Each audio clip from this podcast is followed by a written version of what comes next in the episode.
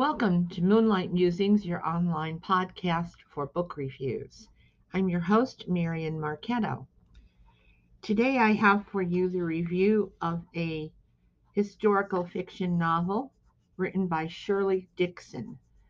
The title of the book is The Outcast Girls. And here's a synopsis Germany, 1939. 11 year old Frida is boarding a ship bound for England with her little brother Kurt. Life at home is perilous, with synagogues set alight and innocent lives lost to the Nazis, and they have no choice but to flee. But as Frida stands on the deck crammed with frightened children, her brother jumps off back to land. England, 1939. After a devastating childhood at Blakely Hall Orphanage, 17 year old Sandra longs to put her past behind her. But when war breaks out and her brother Alf is sent to fly bombers, she's completely alone. Shifting ahead to 1943, when Sandra and Frida's paths cross in the remote countryside, each girl finds a home at last. Facing long, terrifying nights in bunkers, they huddle together as planes roar above them and distant explosions shake them to their cores. They console one another. Frida, with no idea whether her family has been captured or if her brother survived, and Sandra praying that Alf will live to see tomorrow. The darkness of war may shroud them, but as long as they have each other, they can keep a little light in the world. Will Frida and Sandra ever be reunited with their loved ones?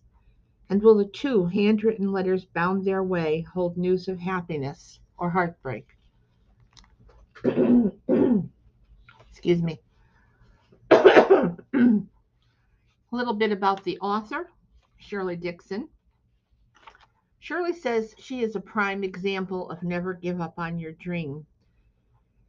Since 19 I'm sorry, since 2018, when she signed with Bookouture, she has written to date five World War II historical novels, and she is an international bestseller.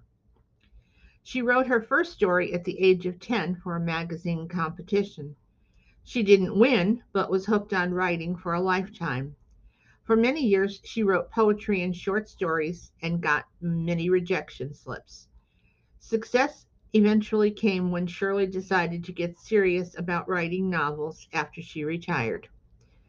Shirley lives under the big skies of Northumberland with her husband, family, and lucky black cat.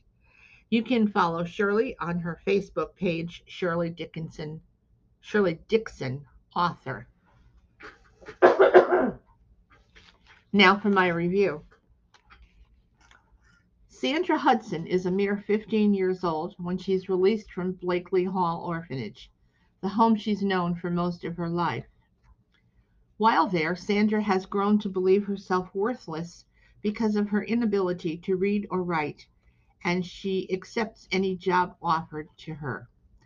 She is hired as a housemaid by the Curtin family, and she works long hours to satisfy the requirements of her job. Yet she lives in fear and uncertainty as the son of the house has decided to terrorize, to terrorize her, seeking to molest her. It is during an air raid when the son snags her and forces her to his bedroom that Mrs. Curtin finds them and promptly dismisses Sandra. Only the intervention of the kindly cook, Mrs. Goodwin, saves Sandra from a life on the streets. At the same time, Sandra's brother Alf, who has joined the military, has been sent away to fight. Sandra has never felt so alone. Frida Sontag and her brother Kurt are German Jews who find themselves on a Kindertransport ship bound for England. At the time, Frida is 11. Just as the ship is setting sail, Kurt manages to get ashore, vowing never to leave his parents alone. Frida, however, finds herself totally alone. In England, she is met by a woman who has volunteered to take her in. In time, Auntie Doris becomes like a mother to Frida and gives her a job in the post office, where she, Auntie Doris, is the mistress. but Frida longs to do more.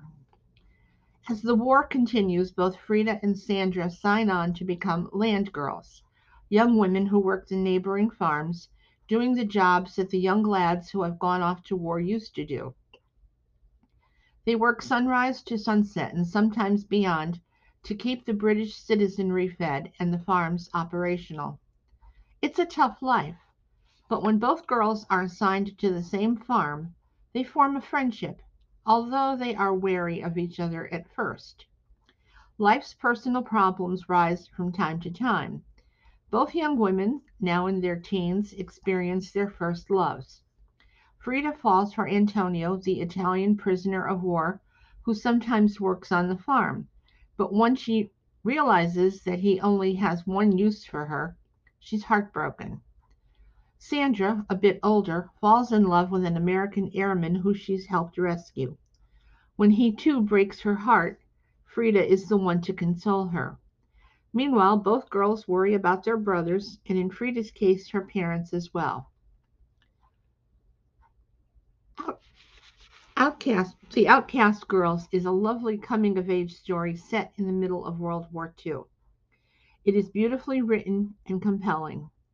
The characters are believable and multifaceted, and while I saw the heartbreak on the horizon for Frida, I didn't see it coming for Sandra as well. My only dislike is that the story was over way too soon. I should like to have learned what happened to both girls in their later years. My rating for this story is four solid stars, and it is a strong a strong women's story, a story of survival, domestic service, and coming of age. As always, I thank you for joining me on this segment of Moonlight Musings. I urge you to keep reading and have a sparkling day.